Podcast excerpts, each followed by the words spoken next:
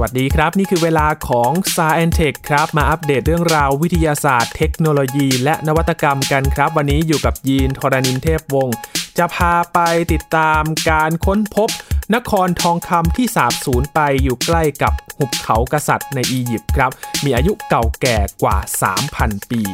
และงานวิจัยกับนกครับ ที่ชี้ว่าเสียงเพลงนั้นคือสิ่งสำคัญในการหาคู่ของนกบางชนิดครับ และการพัฒนาโดรนที่มีความเร็วเหนือเสียงลำแรกของโลก โดยบริษัทในสิงคโปร์และปิดท้ายด้วยคำแนะนำจากผู้เชี่ยวชาญครับ ที่ขอความร่วมมือให้ประชาชนเฝ้าระวังโควิดกลายพันธุ์ แม้ว่าจะมีวัคซีนใช้ก็ตาม ทั้งหมดนี้ติดตามได้ในสายแอนเทควันนี้ครับ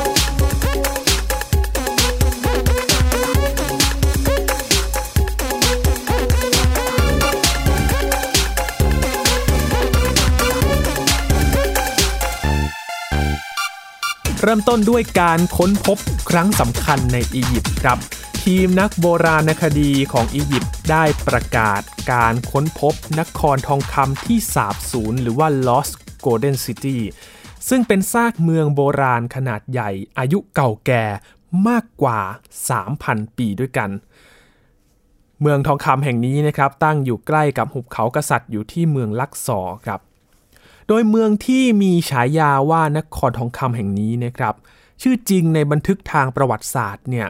ชื่อว่าอาเตนครับ ซึ่งเป็นชื่อหนึ่งในของสุริยเทพที่ถือเป็นเมืองโบราณที่มีขนาดใหญ่ที่สุดเท่าที่มีการค้นพบมาในอียิปต์เลยนะครับคุณผู้ฟัง และคาดว่าเมืองแห่งนี้เนี่ยเป็นเมืองศูนย์กลางการปกครอง การค้าและก็อุตสาหกรรมต่างๆ ในยุคของฟาโรห์อาเมนโฮเทปที่ 3 ซึ่งปกครองอียิปต์ในช่วงระหว่าง 1,391 ถึง 1,353 ก่อนคริสตกาลนะครับ ก่อนหน้านี้นะครับทีมนักโบราณคดีต่างชาติหลายคณะด้วยกันครับเขาก็พยายามที่จะค้นหานครทองคำแห่งนี้เนี่ย มาหลายปีแล้วครับ แต่ก็ไม่เจอสักที จนกระทั่งทีมนักโบราณคดีของอียิปต์ได้ลงมือขุดค้นที่เมืองลักซอแห่งนี้แหละครับ ตรงบริเวณฝั่งตะวันตกของแม่น้ำนาย เมื่อเดือนกันยายนปีที่ผ่านมาครับ จึงได้ค้นพบกับซากอิฐดินดิบที่ก่อเป็นกำแพงเมือง และก็อาคารบ้านเรือนจำนวนมาก ซึ่งส่วนใหญ่ก็ยังอยู่ในสภาพที่ค่อนข้างสมบูรณ์เลยศาสตราจารย์เบสซีไบรอัน ผู้เชี่ยวชาญด้านอียิปต์วิทยาจากมหาวิทยาลัยจอห์นฮอปกินส์ของสหรัฐก็ระบุว่าการค้นพบนครทองคำที่เคยสาบสูญไปครั้งนี้ ถือว่ามีความสำคัญมากๆนะครับ แล้วก็เป็นสิ่งที่โดดเด่นเป็นอันดับสองรองจากการค้นพบสุสานของฟาโรตุตันคามุน เมื่อเกือบหนึ่งศตวรรษก่อนเท่านั้น การค้นพบครั้งนี้ครับ ศาสตราจารย์ไบรอันบอกว่าจะช่วยให้เรามีโอกาสได้เห็นวิถีชีวิตของชาวอียิปต์โบราณมากขึ้น ในยุคที่อาณาจักรกำลังรุ่งเรืองมั่งคั่งถึงขีดสุด ซึ่งเป็นภาพที่หาดูได้ยากอย่างมากเลยครับ ด้านดรซาฮีฮาวาสผู้นำทีมโบราณคดีของอียิปต์ก็ระบุครับว่า ถนนหนทางในเมืองแห่งนี้เรียงรายไปด้วยบ้านเรือนที่ปลูกติดกันแน่นขนาดเลยครับ ภายในบ้านก็ยังพบห้องต่างๆ อยู่ในสภาพดี มีข้าวของเครื่องใช้ในชีวิตประจำวันจำนวนมาก รวมทั้งมีเศษอาหารอย่างเนื้อแห้งหลงเหลืออยู่ด้วยครับ นอกจากนี้ ทีมค้นพบก็ยังเจอกับเครื่องประดับ เครื่องปั้นดินเผาเขียนสีสวยงาม เครื่องรางด้วงดำ หรือว่ามาแมลงสการัปที่อยู่ในเมืองแห่งนี้นะครับ รวมทั้งอิฐดินดิบที่ประทับตราของพระนามอาเมนโฮเทปที่ 3 ไว้เป็นจำนวนมากด้วย นอกจากนี้ครับยังพบร่องรอยของการทำอุตสาหกรรมสิ่งทอ เครื่องโลหะ และเครื่องแก้วไปทั่วเมืองเลยครับ บันทึกประวัติศาสตร์ระบุว่า หลังสิ้นรัชสมัยของอาเมนโฮเทปที่ 3 แล้ว ผู้สืบทอดบังลังของพระองค์ ซึ่งรวมถึงฟาโรตุตันคามุน ผู้เป็นหลานปู่แล้วก็ฟาโรอาย ที่ครองราชสืบต่อจากตุตันคามุน ยังคงได้ใช้นครทองคำแห่งนี้เป็นที่ตั้งของพระราชวังและก็ศูนย์กลางการปกครองต่ออีกหลายปีเลยนะครับ แต่อย่างไรก็ตามครับ ก็ยังมีปริศนาให้ต้องไขกันต่อ ว่าเหตุใดฟาโรอัคเคนาเตน โอรสของอาเมนโฮเทปที่ 3 จึงต้องโยกย้ายนครหลวงจากนครทองคำอันรุ่งเรืองแห่งนี้ ไปยังเมืองอามาน่าในทะเลทราย ระหว่างที่ยังครองราชอยู่ ซึ่งนักโบราณคดีก็เชื่อว่าการค้นพบซากเมืองโบราณแห่งนี้ก็จะช่วยไขคำตอบกับปริศนาสำคัญของประวัติศาสตร์ของอียิปต์โบราณได้ครับแม้ว่าเราจะเคยเล่าเรื่องของอารยธรรมอียิปต์โบราณมาตอนหนึ่งแล้วนะครับ เกี่ยวกับ สิ่งที่ถูกค้นพบต่างๆ แต่บางอย่างก็เพิ่งจะค้นพบ แล้วก็เจอกันไม่นานมานี้ครับ และจะทำให้เรานั้นต่อยอดไขปริศนาต่างๆ ที่ยังคงตั้งคำถามอยู่ และคงได้ทราบกันอย่างชัดเจนมากยิ่งขึ้น จากการขุดพบนครทองคำแห่งนี้ที่หายสาบสูญไป ตอนนี้ก็พบเจอแล้วนะครับ บางสิ่งบางอย่างที่เจอในเมืองแห่งนี้นะครับ ก็ เป็นหลักฐานสำคัญครับที่จะสืบหาถึงอารยธรรม แล้วก็หลักฐานทางประวัติศาสตร์อื่น ๆ มากมาย ทั้งวิถีชีวิตการปกครอง แล้วก็การค้าต่างๆ ที่เกิดขึ้นในยุคนั้นๆนะครับอารยธรรมอียิปต์ยังมีหลายอย่างที่น่าสนใจ ต้องรอติดตามกันต่อไปครับ ต่อกันที่งานวิจัยอีกชิ้นหนึ่งครับ เกี่ยวกับเสียงเพลงของนกครับ พูดถึงเสียงร้องเพลงของนกนี่ สร้างความรื่นรมอย่างมากเลยนะครับ ฟังเพลินๆอยู่ในป่าแบบนี้ คุณผู้ฟังรู้หรือไม่ครับว่าเสียงเพลงเหล่านี้เนี่ยเป็นสิ่งสำคัญสำหรับการหาคู่ของนกบางชนิดเลยนะครับ ซึ่งนกร้องเพลงตัวผู้ที่อายุยังน้อยมักจะเรียนรู้เสียงเพลงของพวกมันจากการขับขานของนกที่โตเต็มวัย แต่เมื่อลูกนกเหล่านั้นไม่มีนกที่โตมาคอยสอนพวกมันจึงหาคู่ได้น้อยลงครับ กลายเป็นว่าเสียงเพลงนั้นชักจูงให้เขาหาคู่ได้ แต่ไม่มีเสียงเพลงจากการที่เรียนแบบจากนกที่เป็นผู้ใหญ่กว่า ก็กลายเป็นว่าโอกาสที่จะหาคู่ มีคู่ชีวิตก็น้อยลงตามไปด้วยครับ คุณลอสเคลสครับ เป็นนักนิเวศวิทยาจากมหาวิทยาลัย Australian National University ครับเขาใช้เวลา 5 ปีในการศึกษาความสามารถในการร้องเพลง และการผสมพันธุ์ของนกที่มีชื่อเรียกว่า Legends Honey Eaters ครับ นกที่มีสีดำและสีเหลืองเหล่านี้เคยพบได้ทั่วไปในออสเตรเลียครับ แต่การสูญเสียพื้นที่อยู่อาศัยในช่วงตั้งแต่ทศวรรษที่ 1950 ทำให้ประชากรของพวกมันลดลงเหลืออยู่ในป่าเพียง 300-400ถึงตัวในปัจจุบันเท่านั้น ทั้งนี้ครับนกตัวผู้ที่เคยอยู่รวมกันเป็นกลุ่มใหญ่ในฤดูหนาว แต่ตอนนี้พวกมันกระจายไปทั่วประเทศเลยครับ หลายตัวก็แยกบินไปอยู่ตามลำพัง ซึ่งนั่นก็หมายถึงว่าก็จะมีนก honeyeater ที่โตเต็มวัยคอยอยู่ใกล้ๆกับลูกนกในช่วงปีแรกของชีวิตพวกมันน้อยลงไปนั่นเองครับ คุณลอสเครสก็ยังบอกว่าการเรียนรู้เพลงของนกหลายชนิดเป็นกระบวนการที่คล้ายกับมนุษย์นะครับในการเรียนเกี่ยวกับภาษา พวกมันเรียนรู้จากการฟังเสียงจากนกตัวอื่นๆครับ นักวิจัยพบว่านกตัวผู้จำนวนมาก ดูเหมือนจะเรียนรู้เพลงจากสายพันธุ์อื่นๆ เท่านั้น โดยราว 12%ของนก r e g e n Honey Eaters นี้นะครับ จะเรียนแบบเสียงเพลงของนกชนิดอื่นๆ ครับโดยการศึกษาวิจัยที่ตีพิมพ์ในวารสาร Proceeding of the Royal Society B ก็ชี้ว่า เมื่อนกตัวผู้ไม่ได้ร้องเพลง ธรรมชาติของสายพันธุ์ของตนก็จะทำให้หาคู่ได้ยากขึ้นครับด้านคุณปีเตอร์มาร่า นักชีววิทยาด้านการอนุรักษ์ที่มหาวิทยาลัยจอร์จทาวน์ University ซึ่งไม่ได้มีส่วนร่วมในการทำวิจัยครั้งนี้นะครับ ก็ให้ความเห็นถึงงานวิจัยว่า งานวิจัยชิ้นนี้ก็ชี้ให้เห็นว่าการสูญเสียภาษาเพลงในขณะที่ประชากรนกมีจำนวนน้อย ก็อาจเป็นการเร่งให้นกมีจำนวนลดลงไปอีกด้วยครับ แต่อย่างไรก็ตามครับเหตุผลที่แท้จริงที่นกตัวเมียไม่ยอมรับนกตัวผู้ก็ยังไม่ชัดเจนนะครับว่า อาจจะเป็นเพราะไม่มีเสียงร้องหรือเปล่า หรือว่ามีปัจจัยอื่นๆ เพิ่มได้ คุณสกอตแรมเซ่ครับนักนิเวศวิทยาเชิงพฤติกรรมที่มหาวิทยาลัย วิลฟริดลอรีเย University ในออนตาริโอของแคนาดา ซึ่งก็ไม่ได้มีส่วนร่วมในการวิจัยในครั้งนี้เช่นกันนะครับ แต่เขาก็ให้ความเห็นเกี่ยวกับการศึกษาในครั้งนี้ว่าเสียงเพลงของนกตัวผู้ที่เปรียบเสมือนการโฆษณาตัวเอง เพื่อบอกให้นกตัวเมียรู้ว่าตนกำลังหาคู่อยู่ครับ คุณแลมเซ่ยังบอกว่านกฮันนี่อิสเตอร์ตัวเมียอาจ ไม่เคยจะได้ยินเสียงเพลงที่ไม่คุ้นหูจึงไม่ยอม เข้าใกล้นกตัวผู้ที่ร้องเพลงเหล่านั้น หรืออาจเป็นไปได้ว่าพวกมันเข้าใกล้ไปแล้ว แต่นกตัวผู้ไม่เป็นไปตามที่คาดหวังไว้ หรือว่าไม่ถูกใจนั่นเองนะครับ ก็เลยไม่ได้ผูกมิตรกัน ทั้งนี้ครับนกตัวผู้ส่วนใหญ่ ใช้เวลาหลายเดือนนะครับในช่วงปีแรกในการเรียนรู้เพลงที่พวกมันจะร้องไปตลอดชีวิต นกบางตัวเรียนรู้เสียงเพลงจากพ่อนก แต่นก g r a g e n s Honey Easters ตัวนี้นะครับ จะออกจากรังก่อนที่พวกมันจะเรียนรู้ที่จะร้องเพลง ดังนั้นนกตัวผู้จึงต้องหานกชนิดอื่น เพื่อที่จะเรียนรู้แล้วก็เรียนแบบเสียงเพลงเหล่านั้นครับ ด้านคุณชาลส์ซาฟีนานักนิเวศวิทยาที่มหาวิทยาลัยสโตนีบรุก ก็ระบุว่าเราต้องตระหนักถึงความสำคัญของการอนุรักษ์วัฒนธรรมการร้องเพลงของนก เพราะนั่นเป็นสิ่งที่นกเหล่านี้จะต้องทำเพื่อความอยู่รอด ซึ่งไม่ใช่สัญชาตญาณแต่เป็นการเรียนรู้ ซึ่งทีมวิจัยของคุณลอสเครสนะครับ ก็ได้เริ่มนำสิ่งที่ตัวเองได้ค้นพบนั้น ไปใช้เพื่อช่วยให้ลูกนก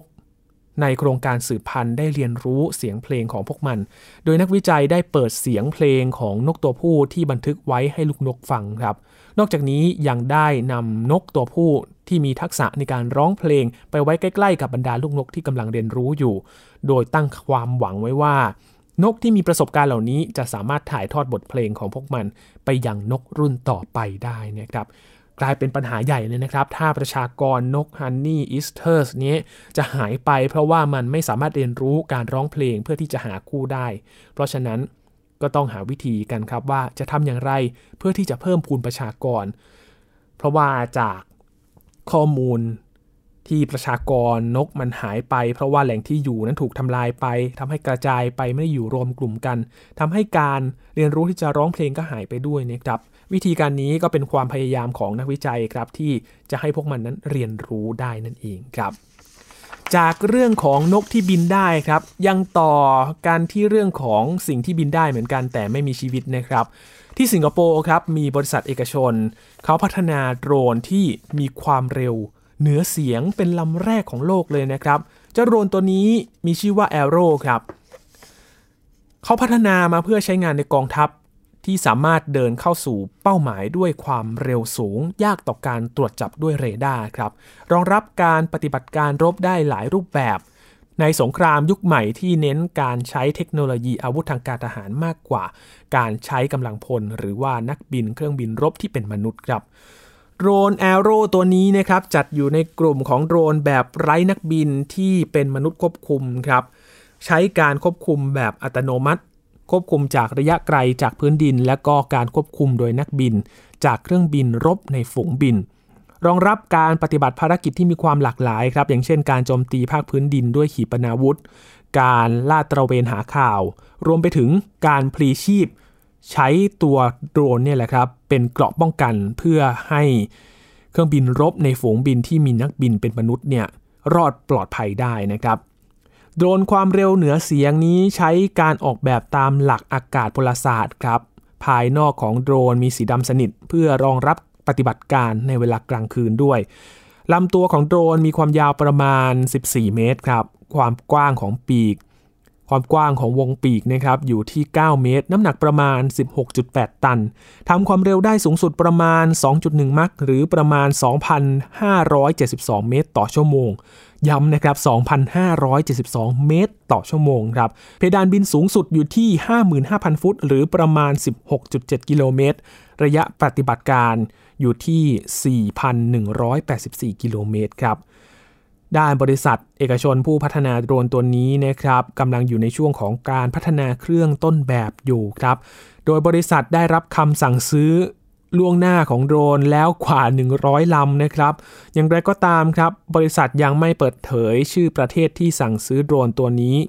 ที่จะเข้าไปประจำการนะครับ ปัจจุบันกองทัพในหลายประเทศเขาก็เริ่มให้ความสำคัญในการใช้โดรนรูปแบบต่างๆ ในกองทัพ แต่ด้วยข้อจำกัดหลายประการครับก็ทำให้โดรนที่ใช้งานในกองทัพส่วนใหญ่ ไม่สามารถบินด้วยความเร็วเหนือเสียงได้ กองทัพประเทศสิงคโปร์ก็ถือว่าเป็นหนึ่งในกองทัพที่มีความทันสมัยมากที่สุดในภูมิภาคนะครับด้วยจำนวนประชากรของประเทศที่น้อย กองทัพสิงคโปร์จึงให้ความสามารถในการ ใช้เทคโนโลยีด้านการทหารนี่แหละครับ ที่มีความทันสมัยเพื่อทดแทนกำลังพลที่เป็นมนุษย์ที่มีน้อย เอาไปทดแทนด้วยเทคโนโลยีนี่แหละครับ เพิ่มความทันสมัยมากขึ้นนั่นเอง น่าสนใจเลยทีเดียวนะครับ ไม่ทันไรยังไม่มีเครื่องต้นแบบไม่เห็นเลย แต่ว่าสั่งจองไปกว่า 100 ลำแล้วนะครับ น่าทึ่งเลยทีเดียวครับสำหรับการพัฒนาเทคโนโลยีที่เกี่ยวข้องกับการทหารด้วยนะครับ จะเห็นได้ว่าหลังๆมานี้นะครับกองทัพในประเทศต่างๆ นั้นเขานำเทคโนโลยีมาช่วยในกองทัพมากขึ้นนะครับก็เป็นการลดจำนวนกำลังพลด้วย แล้วก็ใช้ความสามารถเทคโนโลยีนี่แหละครับในการที่จะมาประจำการมาปฏิบัติการในภารกิจต่างๆ นั่นเองครับช่วงนี้พักกันก่อนนะครับคุณผู้ฟังครับช่วงหน้ามาอัปเดตเรื่องของโควิด -19 กันบ้างครับ มีผู้เชี่ยวชาญในสหรัฐอเมริกานะครับเขาก็แนะนำให้ประชาชนเฝ้าระวัง โควิดกลายพันธุ์กันครับ แม้ว่าจะมีวัคซีนเข้ามาช่วยสร้างภูมิคุ้มกันกันแล้ว แต่ก็ยังคงต้องเฝ้าระวังกันต่อ ติดตามได้ในช่วงหน้ากับ Sci and Tech นะครับ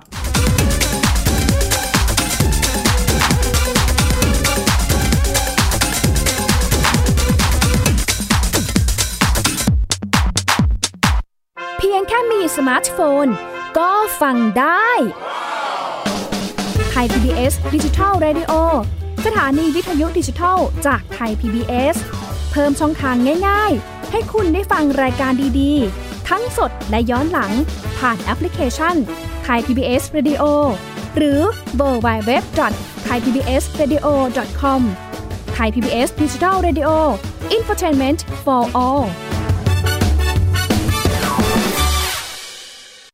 มากกว่าด้วยเวลาข่าวที่มากขึ้น จะพัดพาเอาฝุ่นออกไปได้ครับ มากกว่า ให้คุณทันในทุกสถานการณ์ ตามที่กฎหมายดังกล่าวกำหนดเอาไว้ มากกว่ากับเนื้อหาเที่ยงตรงรอบด้านนำมาใช้ในคดีเมาแล้วขับ มากกว่าในทุกทางออกของสังคม ป้องกันไม่ให้ปัญหาเกิดขึ้น มากกว่ากับข่าวรอบวันในทุกมิติ เครนก่อสร้างเกิดอุบัติเหตุขึ้น มากกว่าด้วยการวิเคราะห์ที่ตรงจุด ความพยายามของภาครัฐที่จะแก้ปัญหา และมากกว่ากับทีมข่าวมืออาชีพ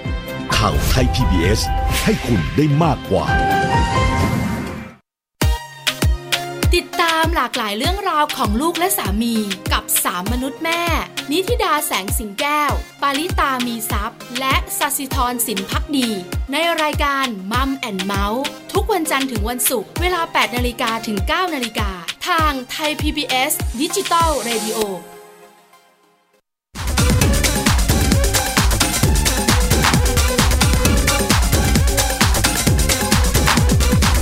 คุณผู้ฟังยังอยู่กับ Science Tech นะครับ ช่วงนี้มาอัปเดตเกี่ยวกับโควิด -19 กันบ้างครับ มีผู้เชี่ยวชาญที่สหรัฐอเมริกาก็ออกมา ให้คำแนะนำสำหรับประชาชนนะครับ ให้ยังคงรักษามาตรการกันต่อ แม้ว่าจะมีวัคซีนป้องกันแล้วก็ตามนะครับ เพราะว่าโควิดอาจจะมีการกลายพันธุ์กันได้ครับ ในขณะนี้นะครับวัคซีนโควิด -19 หลายร้อยล้านโดส ก็ได้รับการแจกจ่ายสู่ประชากรโลกและนานาประเทศนะครับเขาก็ตั้งเป้าให้ประชาชนในประเทศของตนเองนั้นได้รับวัคซีนได้มากขึ้นทุกวันครับ แต่อย่างไรก็ตามนะครับ ก็มีผู้เชี่ยวชาญด้านการแพทย์หลายคนก็ได้ออกมาเตือนผ่านสำนักข่าว Voice of America หรือว่า VOA ครับว่าการกลายพันธุ์ของเชื้อไวรัสโคโรนาเนี่ยยังคงเกิดขึ้นอย่างต่อเนื่องนะครับ และบางสายพันธุ์นั้น สามารถลดประสิทธิภาพของวัคซีนต้านโควิดได้อีกด้วย ดังนั้นเจ้าหน้าที่ด้านสาธารณสุข จึงแนะนำว่าทุกฝ่ายไม่ว่าจะเป็นผู้ได้รับวัคซีนแล้วหรือไม่ ก็อย่าได้นิ่งนอนใจครับว่าจะไม่มีโอกาสติดเชื้อโคโรนาไวรัสเลย และควรปฏิบัติตามมาตรการควบคุมโรคอย่างเคร่งครัดต่อไปครับพูดถึงประสิทธิภาพของวัคซีนนะครับในระยะแรก ๆ นั้น การวัดประสิทธิภาพและความปลอดภัยของวัคซีนป้องกันโควิด -19 นั้น ก็เกิดขึ้นหลายสูตรหลายบริษัทนะครับ ในห้องทดลอง แต่การแจกจ่ายวัคซีนในช่วงเวลาหลายเดือนที่ผ่านมาก็ช่วยให้แพทย์สามารถศึกษาผลลัพธ์ได้จากสถานการณ์จริงมากขึ้นนะครับ โดยรวมแล้วครับ นักระบาดวิทยาและคณะกรรมการดูแลวัคซีนป้องกันโควิดของ FDA หรือว่าสำนักงานคณะกรรมการอาหารและยาสหรัฐนะครับ ก็ได้ยืนยันว่า วัคซีนต้านโควิดสุต่างๆ นั้นได้ผลดีในการควบคุมการระบาดครับผลการวิจัยจากศูนย์ควบคุมและป้องกันโรคสหรัฐ หรือว่า CDC ก็ชี้ว่าวัคซีนจากบริษัทไฟเซอร์และ BioNTech มีประสิทธิภาพในการต้านโควิดกว่า 90%ในผู้ที่มีและไม่มีอาการติดเชื้อนะครับ ซึ่งวัคซีนของไฟเซอร์และก็ BioNTech เนี่ย เป็นวัคซีนแบบ mRNA ที่เป็นเทคโนโลยีใหม่ที่พัฒนาขึ้นมานะครับ แต่ว่าก็ถือว่ามีประสิทธิภาพที่สูงเลยทีเดียวครับ ทั้งนี้นักวิจัยก็พบว่าการฉีดวัคซีนจากบริษัทนี้ เพียงแค่เข็มเดียวจากการฉีดครบโดสแบบ 2 เข็มนั้น มีประสิทธิภาพในการป้องกันโดยรวมถึง 80%สำหรับกลุ่มเสี่ยงอย่างเช่น ผู้สูงอายุในบ้านพักคนชรา CDC ก็พบว่าวัคซีนเข็มแรกของไฟเซอร์ สามารถป้องกันโควิดได้ 63%ด้วยกันแม้อัตราการเสียชีวิตจากโควิดในสหรัฐส่วนใหญ่จะเกิดขึ้นกับผู้สูงวัยที่มีอายุมากกว่า 65 ปีขึ้นไปนะครับ การเสียชีวิตและการเข้าโรงพยาบาลลดลง ของกลุ่มบุคคลเสี่ยงก็ลดลงอย่างมาก เพราะการกระจายวัคซีนให้เข้าถึงเกินกว่าครึ่งหนึ่งของประชากรในกลุ่มนี้แล้วนะครับ ตอนนี้สหรัฐอเมริกาเนี่ยฉีดวัคซีนให้กับประชาชนมากกว่า 200 ล้านโดสแล้วนะครับ ด้านประธานาธิบดีโจไบเดนก็ออกถแถลงการล่าสุดนะครับ ตอนนี้ให้คนทั่วไปเนี่ยฉีดวัคซีนได้เลยนะครับ ก็บอกว่า กรุณาไปฉีดวัคซีนกันเถอะนะครับเพื่อที่จะสร้างภูมิคุ้มกันโควิด -19 นั่นเองนะครับสหรัฐอเมริกาก็เป็นตัวอย่างหนึ่งนะครับในการพยายามที่จะเร่งฉีดวัคซีนโควิด -19 ให้ได้มากที่สุดเพื่อที่จะกลับเข้าสู่ภาวะปกติแบบเดิมที่เคยใช้ชีวิตกันอยู่ให้ได้โดยเร็วนะครับ พูดถึงโอกาสของการระบาดในระลอกใหม่กันบ้างครับ อย่างไรก็ตามครับผู้อำนวยการของ CDC คุณโรเชลวาเลนสกี้ก็บอกว่าทิศทางที่น่ากังวลที่กำลังเกิดขึ้นในตอนนี้ก็คือยอดของการติดเชื้อ ที่ต้องเข้าโรงพยาบาลในกลุ่มคนที่มีอายุน้อยกว่า 50 ปี ที่มีการเพิ่มขึ้นอย่างต่อเนื่องในหลายสัปดาห์ที่ผ่านมานะครับคล้ายๆ กับสถานการณ์ในประเทศไทยเลยนะครับ เพราะว่า ทั้งสหรัฐอเมริกาและไทยเนี่ยเผชิญกับไวรัสกลายพันธุ์จากอังกฤษครับ ซึ่งในสหรัฐตอนนี้ ไวรัสโควิด -19 ส่วนใหญ่เนี่ยที่เป็นสายพันธุ์หลักในการระบาดในปัจจุบันก็คือไวรัสสายพันธุ์อังกฤษนั่นเองนะครับ และระลอกล่าสุดของไทยเอง ก็เป็นไวรัสสายพันธุ์อังกฤษที่ได้รับการยืนยันมาจากทางแพทย์แล้วนะครับ ซึ่งโอกาสในการแพร่เชื้อก็มีง่ายมากขึ้น เพราะว่าส่วนใหญ่ที่ติดเชื้อกันเนี่ยจะไม่แสดงอาการด้วยนะครับทำให้ ตอนนี้เนี่ยการแพร่ระบาดก็ไปในวงกว้างมากขึ้น คุณโลเชลวาเลนสกี้ยังบอกนะครับว่าเธอรู้สึกว่าวิกฤตการระบาดอีกระลอกกำลังใกล้เข้ามาทุกทีอย่างในสหรัฐอเมริกา นักระบาดวิทยาจากมหาวิทยาลัยโคลอมเบียนายเจฟฟรีย์ชาแมนก็อธิบายว่าปรากฏการณ์การติดเชื้อในกลุ่มดังกล่าวเนี่ยเกิดจากการนิ่งนอนใจของประชากรบางส่วน ควบคู่ไปกับการผ่อนปลนมาตรการควบคุมการระบาด ซึ่งสิ่งเหล่านี้เนี่ยล้วนทำให้ เชื้อแพร่กระจายไปได้เรื่อยๆนะครับ ก็มาย้ำกันอีกครั้งว่า เราก็ยังคงต้องดูแลตัวเองกันอยู่ รักษามาตรการกันอยู่ นั่นก็คือการสร้างระยะห่าง การที่จะสวมหน้ากากอนามัยหมั่นล้างมือทุกครั้งนั่นเองนะครับถ้าเทียบกับสายพันธุ์ของเชื้อไวรัสโคโรนาทั่วโลกกับประสิทธิภาพในการป้องกันวัคซีนนะครับการกลายพันธุ์ของไวรัสโควิดได้เกิดขึ้นแล้วหลายสายพันธุ์ด้วยกันนะครับ โดยสายพันธุ์ที่ ทางแพทย์เนี่ยเขากังวลกันมากที่สุดนั่นก็คือสายพันธุ์จากแอฟริกาใต้นะครับเพราะว่าการเปลี่ยนแปลงทางพันธุกรรมของไวรัสในสายพันธุ์นี้เนี่ยทำให้ระบบภูมิคุ้มกันของร่างกาย ถูกโจมตีได้ง่ายขึ้นครับและเมื่อมาดูถึงประสิทธิภาพของวัคซีน ผลจากการวิจัยทดลอง วัคซีนที่พัฒนาโดยบริษัท Johnson and Johnson ก็ชี้ว่า วัคซีนดังกล่าวเนี่ยมีประสิทธิภาพในการป้องกันโควิดเพียง 57%ในประเทศแอฟริกาใต้ครับ และเมื่อเทียบกับ 72%ในสหรัฐ ซึ่งอาจเป็นเพราะว่าโควิดสายพันธุ์แอฟริกาใต้นั้น มีการแพร่หลายไม่มากในสหรัฐอเมริกา ส่วนวัคซีนแอสตราเซเนกาสามารถป้องกันไวรัสสายพันธุ์ดังกล่าวเนี่ยได้เพียง 10%เท่านั้นนะครับในผู้ป่วยที่มีอาการปานกลาง หรือไม่หนัก ส่วนการกลายพันธุ์สายพันธุ์อื่นๆ ที่ค้นพบแล้ว อย่างเช่นสายพันธุ์อังกฤษสายพันธุ์บราซิล แล้วก็สายพันธุ์แทนซาเนียนั้น ในสหรัฐ CDC ก็ระบุว่ารัฐแคลิฟอร์เนีย และก็นิวยอร์กนั้น มีการกลายพันธุ์ของโคโรนาไวรัสที่ต้องจับตามองถึง 4 สายพันธุ์ด้วยกัน เพราะฉะนั้นก็ยังมีสายพันธุ์ที่กลายพันธุ์เนี่ยก็ต้องดูการศึกษาต่อไปด้วยนะครับว่าวัคซีนที่ผลิตขึ้นมาเนี่ย ในระยะแรกนะครับ ต้องย้ำว่าวัคซีนรุ่นแรกๆเนี่ยจะสามารถป้องกันไวรัสกลายพันธุ์ได้ดีมากน้อยแค่ไหนนะครับ เพื่อที่จะนำไปพัฒนาปรับปรุงวัคซีนในระยะที่ 2 ในรุ่นต่อๆไปด้วย เพื่อที่จะมาต่อสู้กับไวรัสกลายพันธุ์สายพันธุ์อื่นๆ โดยเฉพาะสายพันธุ์แอฟริกานะครับที่หลายฝ่ายกังวลกันว่า เป็นตัวที่น่าเป็นห่วงที่สุดเลย เพราะว่ามันทำให้ภูมิคุ้มกันของร่างกายเนี่ยถูกโจมตีได้ง่ายขึ้นนะครับ และล่าสุดเองครับสถานการณ์ในอินเดียเองนะครับคุณผู้ฟังก็มีไวรัสกลายพันธุ์อินเดียอีกตัวหนึ่งครับที่จะต้องศึกษาต่อไปว่ามันจะแพร่เชื้อได้ง่ายมากน้อยแค่ไหน มันจะสามารถต่อสู้กับวัคซีนได้หรือไม่นะครับ ก็อยากจะให้ วัคซีนนั้นสามารถป้องกันไวรัสกลายพันธุ์ในสายพันธุ์อื่น ๆ ด้วยนะครับ ต้องย้ำกันอีกครั้งหนึ่งว่า ตอนนี้เนี่ยก็ยังคงต้องรักษามาตรการกันก่อน ก่อนที่จะฉีดวัคซีนกันครบ หรือว่าสร้างภูมิคุ้มกันหมู่ไป และแม้ว่าจะมีภูมิคุ้มกันหมู่จากการฉีดวัคซีนก็ตาม ต้องดูกันว่าไวรัสกลายพันธุ์อื่น ๆ นั้น จะมีประสิทธิภาพหรือว่ามีความสามารถในการไปแพร่เชื้อในการไป อยู่ในร่างกายได้มากแค่ไหนนะครับ ก็ต้องติดตามกันต่อไป ยังคงไม่หมดไปอย่างปลิดทิ้งแน่ ๆนะครับ เราก็ต้องดูจากข้อมูลที่ทางทีมแพทย์นักวิทยาศาสตร์ก็ต้องศึกษากันอยู่ครับว่าโควิด -19 นั้น มันจะกลายพันธุ์ไปในทิศทางไหนได้บ้าง วัคซีนจะพัฒนาไปทางไหน เพื่อให้แน่ใจว่าโรคระบาดที่เกิดขึ้นอยู่ในขณะนี้ เป็นโรคประจำถิ่นที่แท้จริงนะครับ ซึ่งจากการคาดการณ์ขององค์การอนามัยโลกหรือว่าทีมแพทย์ก็ตามนะครับเขาก็เชื่อว่าโควิด -19 เนี่ยมันไม่ได้หายไปไหนหรอกครับ แต่ว่ามันก็จะกลายพันธุ์ไปเรื่อยๆ อยู่แล้วตามปกติของมันอยู่ในสภาพแวดล้อม